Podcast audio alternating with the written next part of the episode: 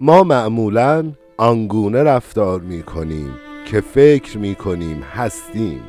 اما سوال اینجاست که ما چه هستیم؟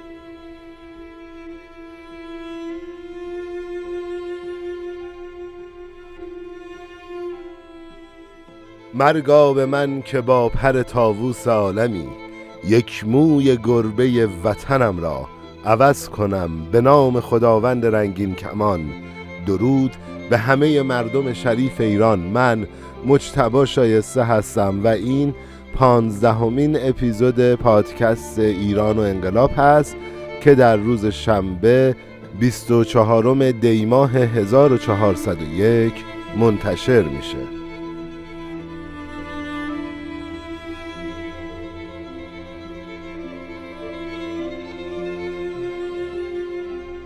خب همونطوری که می‌دونید ما توی پادکست ایران و انقلاب به این سوال مهم جواب میدیم که چه انقلابی توی ایران موفق میشه. در واقع ما با توجه به این جمله که هر ملتی که تاریخ خودش رو ندونه محکوم به تکرار تاریخ هست می‌خوایم با بررسی تاریخ انقلاب های موفق ایران یعنی انقلاب مشروطه و انقلاب سال 57 جمهوری اسلامی. ببینیم که چه شرایط سیاسی، فرهنگی، اجتماعی و اقتصادی به وجود اومد که این دو انقلاب موفق شد. ما داستان دومین عامل اثرگذار انقلاب مشروطه رو تا اونجای جلو بردیم که متوجه شدیم انقدر مسائل و مشکلات برای تاجرا و بازرگان ها زیاد شد اونها بیشتر درگیر چالش ها و مشکلات مربوط به خودشون بودن. و ما توی این اپیزود ادامه داستان قبل یعنی دومین عامل اثرگذار انقلاب مشروطه که نفوذ و تأثیر طبقه متوسط سنتی بود رو با همدیگه پی می‌گیریم. بریم ببینیم که چه داستانی توی این اپیزود در انتظارمونه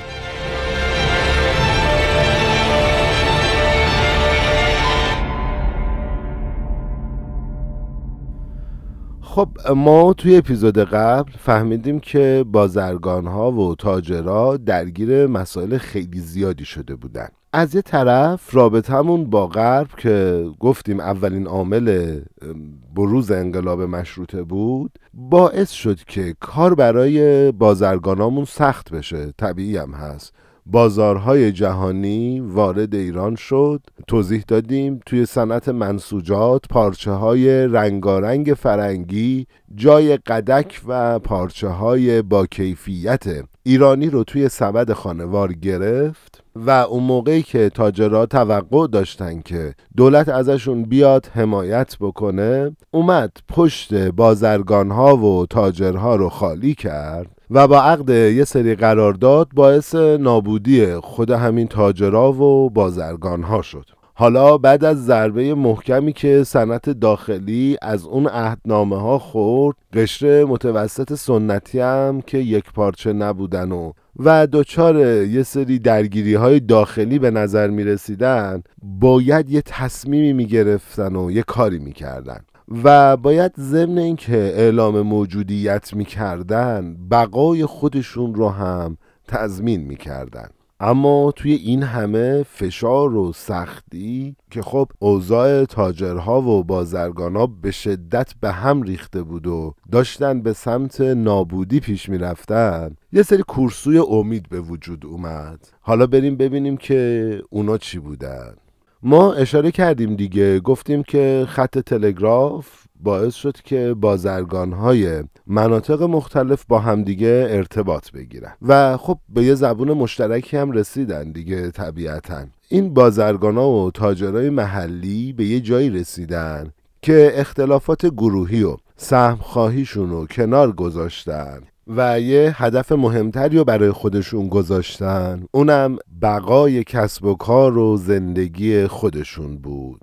حالا اونا دشمنای مشترکی داشتن که باید جلوشون وای میستادن. حالا اصلا چرا دشمنای مشترک؟ خب ببینید واقعیت اینه که تاجرای ما وارد یه بازی شده بودن خواسته یا ناخواسته که یا باعث شکست و نابودیشون می‌شد یا به تثبیت جایگاهشون به عنوان یک طبقه تاثیرگذار توی جامعه کمک می‌کرد. احتمالا از این اتفاقات تو زندگی همه ما میفته دیگه. یعنی ما ناخواسته توی یه بازی میفتیم که یا باعث مرگمون میشه یا باعث میشه که ما یک شخصیت تاثیرگذاری پیدا کنیم. حالا دشمن اول تاجرا در واقع مشخص بود دیگه. کشورهای خارجی بودن که خب واردات محصولات اونها هم ارزونتر کرده بود قیمت ها رو هم تنوع محصولات رو زیاد کرده بود. قسمت قبلی در رابطه باش حرف زدیم دیگه. و مجوزهای تجاری و تعرفه های ناعادلانه هم که کشورهای خارجی داشتن خیلی مشخص به بازرگان های ما اعلام جنگ کرده بودن. ببین یعنی لزومی نداره طرف لشگر کشی کنه. من یه محصولی رو دارم تو بازار میفروشم به قیمت 100 تومن به طور مثال. بعد یه نفر میاد یک محصول متنوع تری رو ارائه میده. یعنی محصولات متنوع تری رو ارائه میده با قیمت 90 تومن. خب این همون اعلان جنگ دیگه. یعنی شما باید بدونین که یک آدمی به شما اعلان جنگ کرده. این مثال رو زدم که یعنی بدونیم که کشورهای خارجی چطور به بازرگانهای ما اعلان جنگ کرده بودن. اما دشمن دوم کی بود؟ تاریخ درس خیلی خوبی به ما داده. پادشاه ها و دولت های ما منظورم دولت های ایران هستش همیشه سمت اشتباه رو توی بزنگاه های تاریخی انتخاب می‌کنن. یعنی حاکمیت همیشه بین طرف درست و غلط سمت اشتباه تاریخ وای میسته حالا چه اونجایی که بخواد بیاد بین منافع خودش و کار درست یکی رو انتخاب بکنه و چه اونجایی که به جای حمایت از مردم خودش میاد به وعده های کشورهای خارجی دل میبنده و خلاصه اعتبار و ارزش و غرور مردم خودش رو زیر پا می‌گذاره همیشه سمت اشتباه تاریخ وای میسه. البته که من کارشناس سیاسی نیستم من فقط یه روایتگر تاریخم. اما حتما کارشناسای سیاسی می‌دونن که ما توی جنگای جهانی همیشه طرف اشتباه رو گرفتیم. یعنی توی همه بزنگاه های تاریخی ما سمت اشتباه تاریخ وایستادیم چه در گذشته تا امروز میشه مثال های زیادی رو بیاریم. چه توی مثال های جامعه شناختی که الان کتاب مثال می‌زنه دولت و حاکمیت همیشه سمت اشتباه تاریخ وایستاده خب بگذریم. اونجا هم شاههای قاجار بین اینکه حمایت کنن از مردم یا آغوش گرم و به سمت کشورهای غربی باز کنن سمت اشتباه تاریخ رو انتخاب می‌کنن و منفعت خودشون رو یادتونه دیگه امتیاز میفروختن. منفعت خودشون رو میان ملاک قرار میدن و با رد درخواست مردم برای وضع مالیات و عوارض بیشتر برای واردات کالای خارجی رسما به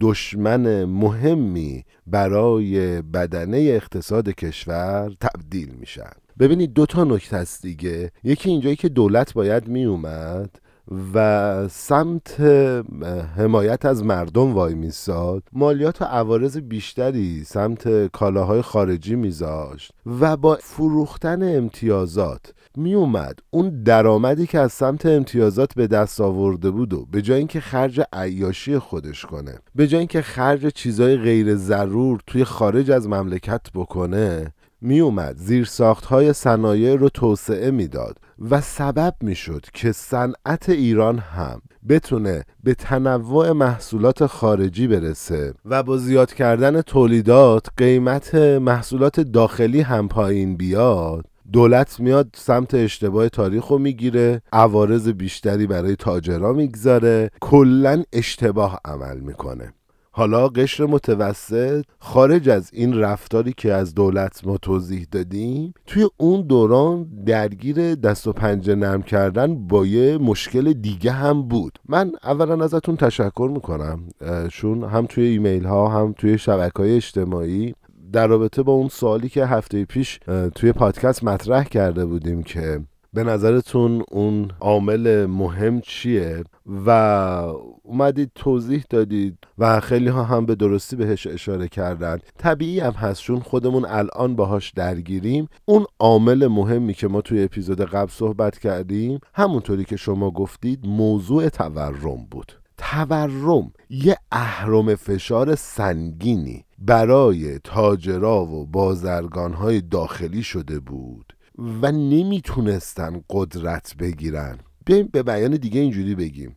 بذارید جمله رو خیلی خوشگل بگم. تورم یه ضربه محکم به پیکره بیجون اقتصاد داخلی ما بود. ببینید ما تو قسمت قبل توضیح دادیم دیگه. نقره فلز اصلی مورد استفاده تو کشور بود.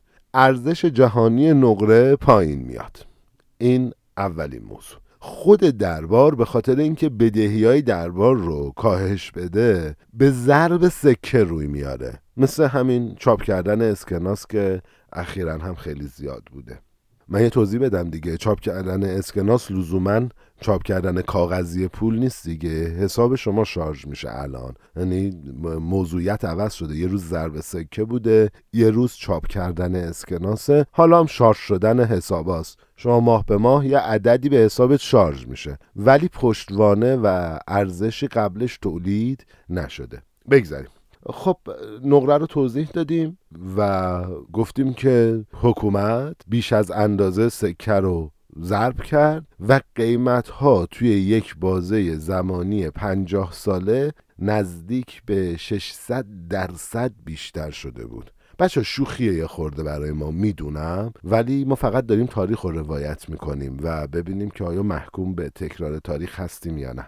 این قضیه قدرت مالی تاجرها رو کم می‌کرد دیگه. وقتی که تورم زیاد می‌شد قدرت مالی تاجرها و بازرگانا کم می‌شد. اونها نقره داشتن دیگه. نقره کم می‌شد ارزشش توان اونها هم هی کمتر می‌شد. سقوط جهانی کالای کشاورزی نور علا نور این ماجرا بود. تو سال 1250 تا آخر صده 19 هم یعنی حدودا 1279 یه فضای ناامن خیلی زیادی برای بازرگانای ما ایجاد کرده بود. چون کالای کشاورزی یکی از عناصر اصلی صادرات ما به حساب می اومدن دوچار افت شدید قیمت شده بودن دیگه صادراتش برای تاجرای ما صرفه اقتصادی نداشت. مثلا یه بشل گندم. شما مثلا فرض کنید یه چیزی هلوهوش سی کیلو گندم میشه یک بشل گندم. از یک و نیم دلار توی سال 1250 به 23 صدم دلار. یا الان میگیم 23 صدم سنت دلار. توی سال 1273 رسید. حالا شما شرایطی رو ببینید که حجم گندم صادراتی خیلی زیاد شده. یعنی کتاب میگه توی شهر بوشه بیشتر از 80 برابر شده. اما چون ارزش تجاریش خیلی پایین اومده مبلغ نهایی و درآمد خالصش برای بازرگانا نسبت به قبل خیلی بیشتر نمیشه. تو سال 1250 یه بوشل گندمی که ما صادر کردیم یک و نیم دلار بود اما همون مقدار توی 1273 شده بود 23 صدم سنت دلار. خب اگه فکر کنم درست حساب کتاب کنیم تقریبا یک و نیم دلار تا 23 صدم سنت دلار. تقسیم بر 6 یا تقسیم بر 7 شده 6 شده بود دقیقا. و خب ما صادرات گندم رو 80 برابر کردیم اما میزان دریافتی به شدت کم شده. و خب اونقدری که باید و شاید هم سودی نصیب تجار نمی‌شد. علاوه بر همه این موضوعات ورود سرمایه های خارجی و امتیازهای واگذار شده به بازرگان های اروپایی یک مفهوم جدیدی رو توی ادبیات جامعه شناسی و سیاسی ایران به وجود آورد.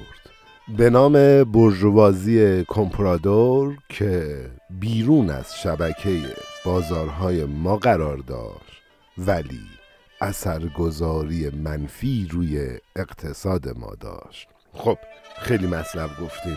یه موسیقی گوش کنیم. بیایم. ادامه داستان جذاب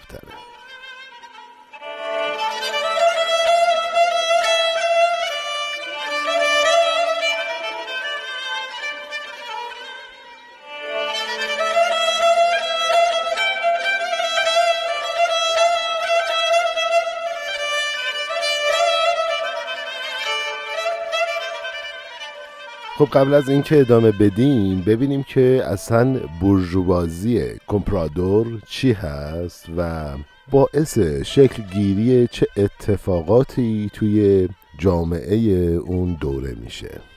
این کلمه یه واژه پرتغالی به معنای خریداره که به دلالی توی حوزه سرمایهداری خارجی اطلاقش می‌کنن. برجوازی کمپرادور نقش دلالی کالاهای وارداتی از کشورهای صنعتی و پیشرفته رو یا صادرات مواد خام اولیه از کشورهای کمتر توسعه یافته رو به عهده داره. اگه یه خورده راحت ترش کنیم چی میشه؟ هر موقع یک دولتی به جای اینکه بیاد ارزش آفرینی کنه توی کشورش. و یک تولید ارزشی روی مواد خام کشورش داشته باشه. بیاد اونها رو به صورت خام صادر کنه مثل نفت خام و غیره.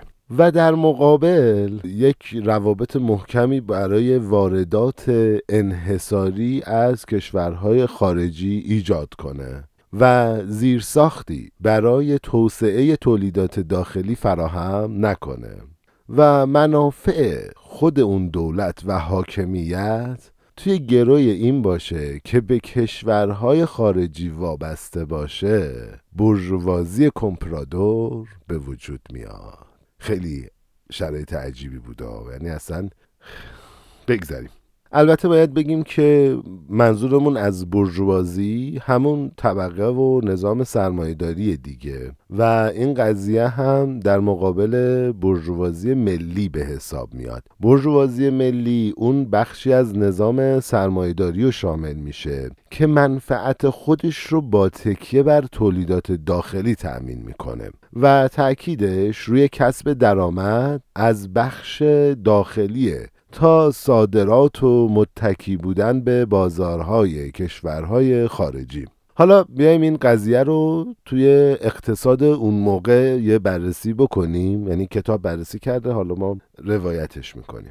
ما تا اینجا فهمیدیم که برجوازی یا همون نظام سرمایه داری که به رویال فامیلی هم معروفه و مختص یه سری از خانواده های خاص هستش توی سیاست گذاری کلان خودش به دو بخش ملی و کمپرادور تقسیم میشه. به این معنی که افراد یا خانواده های تأثیر گذار اما تو سایه هر کشور تصمیم می‌گیرن که چطوری پول بیشتری رو به جیب بزنن. پس انتخاب بین کسب درآمد نامتعادل از تولیدات داخلی که به برجوازی ملی معروفه یا تصمیم گیری برای واردات بیرویه برای کسب درآمد بیشتر که باعث عقیم شدن اقتصاد هم میشه رو میگن کمپرادور. بگذریم. حالا خیلی موضوع موضوعی که جای فکر کردن داره و الان فقط بریم به ادامه پادکست برسیم. خلاصه. ما الان آشنایی کافی نسبت به فضای اقتصادی اون دوره فکر کنم دیگه داریم. و گفتیم که یه دز بازرگان های ایرانی اومدن تابعیت کشورهای خارجی رو گرفتن که به هر حال راحت تر بتونن کالاها و محصولات مورد نظر خودشون رو وارد کنن. طبیعتا می‌دونیم دیگه سود منسوجات خیلی برای بازرگان ها بیشتر بود و خب حمایت از تولید داخلی هم برای اونها ارزش آفرینی نداشت.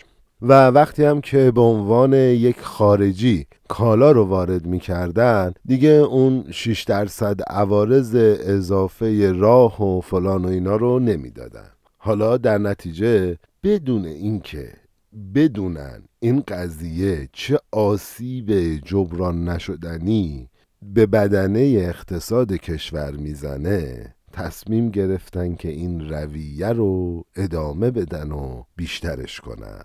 خیلی از بحث اصلیمون دور نشیم ما همه این توضیحاتی رو که دادیم و امیدوارم که خسته کننده نبوده باشه می‌خواستیم بگیم که ورود سرمایه اروپایی به جای اینکه بیاد. باعث ایجاد زیرساخت تولید و توسعه صنعت داخلی خودمون بشه.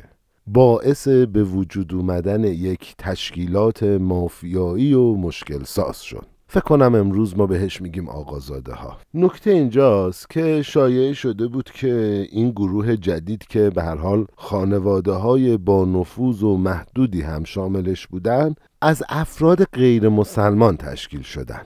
اما یه منبع انگلیسی که خب کتاب بهش اشاره می‌کنه میگه که پنجاه و سه نفر از ثروتمندترین تجار این گروه که به هر حال تونسته بودن از اون وضعیت نابسامان اون دوره به هر حال سوء استفاده کنن. یه خانواده زرتشتی پنج ارمنی و چهل و هفت مسلمان تشکیل می شد بنابراین توی نیمه دوم صده 19 هم رشد سرسامآور تجارت خارجی باعث ظهور خانواده های کوچیک اما ثروتمندی شده بود. که از این قضیه سود زیادی می بردن و از یه سمت دیگه می‌تونیم تصور کنیم دیگه. حجوم کالا و سرمایه خارجی موجب ضعف و افول برجوازی ملی شد. در نتیجه رکود و افول که برای همه گروه های اجتماعی مثل هیدریه، نعمتیه، متشرعه، شیخی، شیعی، بهایی تهرانی و تبریزی و اصفهانی شیرازی کرمانی و مشهدی باعث ضرر و زیان بود. این ضرر و زیان باعث شدش که یه موج شدیدی از نارضایتی بین همه بازاری ها به وجود بیاد کتاب با یه مثال وخامت اوضاع رو توی شکلگیری نظام سرمایه داری توی ایران با گزارش یه مأمور دولتی تو زمان ناصرالدین شاه نشون میده.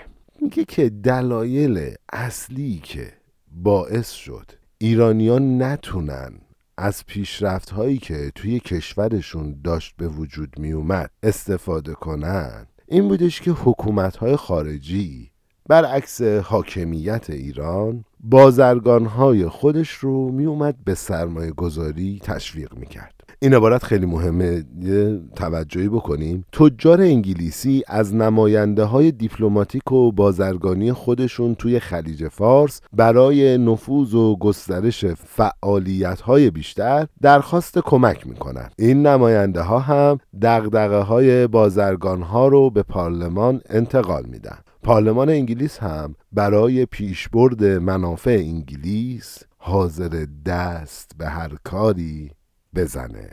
کل محتوا می‌دونیم چی میگه؟ میگه که کشور انگلیس می‌دونه که باید از تاجرای خودش حمایت کنه. اگر از تاجراش حمایت کنه جای پای بریتانیا رو توی عرصه های بین المللی محکم می‌کنه. وقتی جای پای اونها محکم میشه منافع خود بریتانیا و دولت تقویت میشه. این دقیقا برعکس اون کاریه که پادشاه و حاکمیت ایران با بازرگانهای خودش انجام میده و میاد رسما به اونا از پشت خنجر می‌زنه تا نتونن کاری رو برای منافعشون انجام بدن من خیلی دوست دارم این جمله رو اینجا بگم. خیلی مشخصه که وقتی مجلس یک کشور از تولید داخلی از صنعت داخلی از تجارت داخلی. بدون ایجاد رانت حمایت می‌کنه. قطعا توی اون صنعت موفقیت به وجود میاد. این الگو توی کل دنیا چه توی چین کمونیست چه توی انگلستان چه توی آمریکای سرمایه داری جواب داده. پس طبیعتا اینجا هم جواب میده. بگذاریم. من تصور می‌کنم که اون موقع داشت این فضا شکل می‌گرفت که مجلسی وجود نداره. شاه هر کاری دلش می‌خواد می‌کنه و این این شکلی میشه که عامل باعث بروز انقلاب مشروطه میشه. این نظر منه ها. حالا باید بریم توی کتاب جلو بریم ببینیم درسته یا نه. خب ادامه بدیم. یه مثالی می‌زنه کتاب. میگه که توی اون زمان بازرگان های محلی ایران قایق های بادبانی قدیمی داشتن. اما کشورهای خارجی مجهز به کشتی های بخار که قایقای ما در مقابلش هیچ به حساب می اومدن داشتن. یا اینکه دولت دولت ایران توی درست کردن امکانات انبار و ذخیره سازی محصولات برای شهرونداش اصلا موفق نبوده. دولت انگلیس علاوه بر انبار بیمارستان و پادگان هم برای حمایت از تجار خودش تأسیس می‌کنه. خیلی عجیبه. بیمارستان انگلیسی پادگان انگلیسی توی خاک ایران برای حمایت از تجار خودش. از همه مهمتر تجار ایرانی به خاطر پرداخت مالیات هایی که به هر حال عجیب و غریب بودن. یا تعرفه ها و عوارضی که خیلی ناعادلانه و نابرابر بود ضعیف شده بودن. در نهایت گزارش اینجوری تمام میشه که اگه بازرگان های ایرانی بخوان به شغل خودشون ادامه بدن باید بیان به حمایت و اخذ تابعیت امپراتوری انگلیس تن بدن. یه نکته جالب تو این گزارش که الان براتون تعریف کردیم وجود داره اینه که اون مأمور دولتی میگه که چون یکی از معروفترین بازرگانهای شهر بوشه با تابعیت انگلیسی که گرفته بود دیگه اصلا مالیات نمی‌داد. و میان به این فکر می‌کنن که خب این موضوع ممکنه که همه گیر بشه. میان خلاصه به شاه میگن که آقا یه همچین اتفاقی افتاده. بیایید برای از بین بردن این موضوع که خب به هر حال به ضرر کشور دیگه. یعنی ما داریم از آدم ایرانی مالیات می‌گیریم ولی طرف رفته تابعیت انگلیس گرفته مالیات نمیده. خب اگه همه اینو یاد بگیرن که به ضرر ما میشه. ما دیگه نمی‌تونیم مالیات بدیم. همه هم تبعی انگلیس شدن. میگه خب شاه بیاید به هر حال یه حرکتی انجام بدیم یه کاری بکنیم. شاه به صورت فوری و انقلابی یه چند تا لیچار بار اون بازرگان خودخواه می‌کنه و خلاصه یه چند تا از اون فحشای نون آبدار خودش رو میده و بعد میگه که خب تمام شد دیگه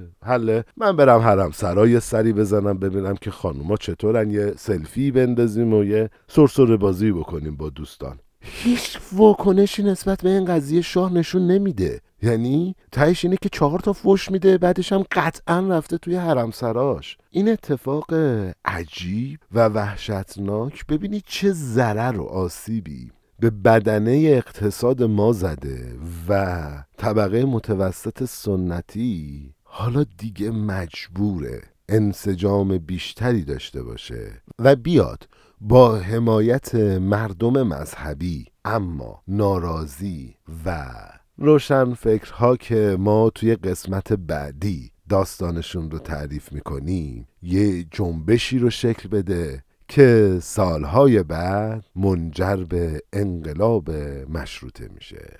و بالاخره این طبقه متوسط سنتی به اون جایگاهی که لیاقتش رو داره می‌رسه. خب طبقه متوسط سنتی اون زمان یه جوری رفتار کرد که تونست یه تأثیر مثبتی توی روند تاریخ رو به افول ایران توی اون زمان بذاره. در واقع ما مردمم باید به عنوان اجزای تشکیل دهنده این جامعه ببینیم که چی می‌خوایم و می‌خوایم چی باشیم. اگر ما ندونیم که می‌خوایم به چی برسیم اگر ما ندونیم که چی می‌خوایم و برای آینده باید روی چه چیزی تمرکز کنیم و چه سختی هایی رو بپذیریم؟ کجاها از منفعتمون دست بکشیم؟ و یک تصویر روشنی از جامعه آرمانی نداشته باشیم. عملا توسعه ایران بیمعنی میشه. این نمیشه. ما بیایم فریاد بزنیم که ما بیزاریم از دین شما. و بعد همون روزی که استوری می‌گذاریم توی اینستاگرام توی شبکه اجتماعی که ما بیزاریم از دین شما همون روز بیایم یک روز مادر رو به عنوان مناسبت مذهبی همون دین تبریک بگیم. این یک تناقض آشکاره. یعنی اینکه جامعه ما نمی‌دونه چی می‌خواد. تصویر درستی از آیندهش نداره. ببینید خیلی ساده است. ما مقام زن رو موظفیم که تکریم کنیم. ما موظفیم مقام مادر رو تکریم کنیم. اما نمی‌تونیم بیایم به یک دینی به یک آینی بتازیم اما فردا صبح بیایم مناسبت اون آین رو گرامی بداریم. ببین ما باید بدونیم دقیقا چی می‌خوایم تا بتونیم به سمت توسعه ایران حرکت کنیم. من امیدوارم که ما بالاخره متوجه بشیم چی هستیم حق و حقوق خودمون رو بدونیم تا بتونیم با درس گرفتن از اتفاقات تکرار شونده تاریخ راهی رو با اتحاد و همدلی پیش بگیریم. خب خیلی ممنون که همراه ما هستید و از ما حمایت می‌کنید. همونطور که گفتیم ما از اپیزود بعدی قراره بریم به سومین عامل اثرگذار یعنی تأثیر روشنفکرها به عنوان یکی از مهمترین عوامل زمین ساز انقلاب مشروطه بپردازیم و داستان رو با این موضوع جلو ببریم. من ازتون تشکر می‌کنم واقعا. بابت همه حمایت هایی که می‌کنید. بابت اینکه زنجیره شناسوندن ما رو به دوستاتون ادامه می‌دید ما رو به دوستاتون معرفی می‌کنید. من واقعا انرژی می‌گیرم. وقتی ایمیل های نقادانه شما رو می‌خونم و لذت می‌برم از اینکه انقدر ظریف و دقیق به مسائلی اشاره می‌کنید که باعث رشد و توسعه این پادکست میشه. خب اگر بخواید پادکست ما رو دنبال کنید توی Castbox Google Podcast و Apple Podcast عبارت پادکست ایران و انقلاب رو جستجو کنید و ما رو اونجا subscribe کنید. همه اپیزودها رو می‌تونید اونجا دنبال کنید. با ایمیل ما رپداکو at sign Gmail dot com یا ایران و انقلاب at sign hmpc.ir ارتباط بگیرید. سایت ما هم که طبیعتا hmpc.ir هست. پادکست ها اونجا هم منتشر میشه. خب اگر می‌خواید توی تلگرام به ما پیام بدید at sign ایران و انقلاب. کانال تلگرامی ما at sign hmpc underline ایران و انقلاب. صفحه ما در توییتر at sign ایران و انقلاب هست. همه انقلاب ها با Q هست. انقدر تیم محتوا برای تولید کردن محتواهای هفتگی شلوغ هست که ما نمی‌رسیم. شبکه های اجتماعیمون رو مدیریت کنیم. اگر تو این حوزه هم می‌تونید به ما کمک کنید به ما پیام بدید. اگر می‌خواید به صورت اقتصادی کنار ما باشید صفحه حامی باش پادکست ایران و انقلاب رو توی گوگل search کنید. اولین لینک ما هستیم. از اون طریق می‌تونید ما رو حمایت مالی کنید. من عذرخواهی می‌کنم. خیلی مسئله صدا داشتم. متاسفانه خیلی هم تلاش کردیم که صدا رو برسونیم اما نشد. من ممنونم از اینکه صدای منو تحمل کردید. امیدوارم که برای هفته بعدی مسئله برطرف بشه به امید ایرانی پهناور متحد آباد و سربلند. خدا نور خدا پایان این شب سیاه و سود و کور دلم سخت گرفته از این میهمان خانه مهمان کش روزش تاریک. من دلم سخت گرفته است از این میهمان خانه مهمان کش روزش تاریک که به جان هم نشناخته انداخته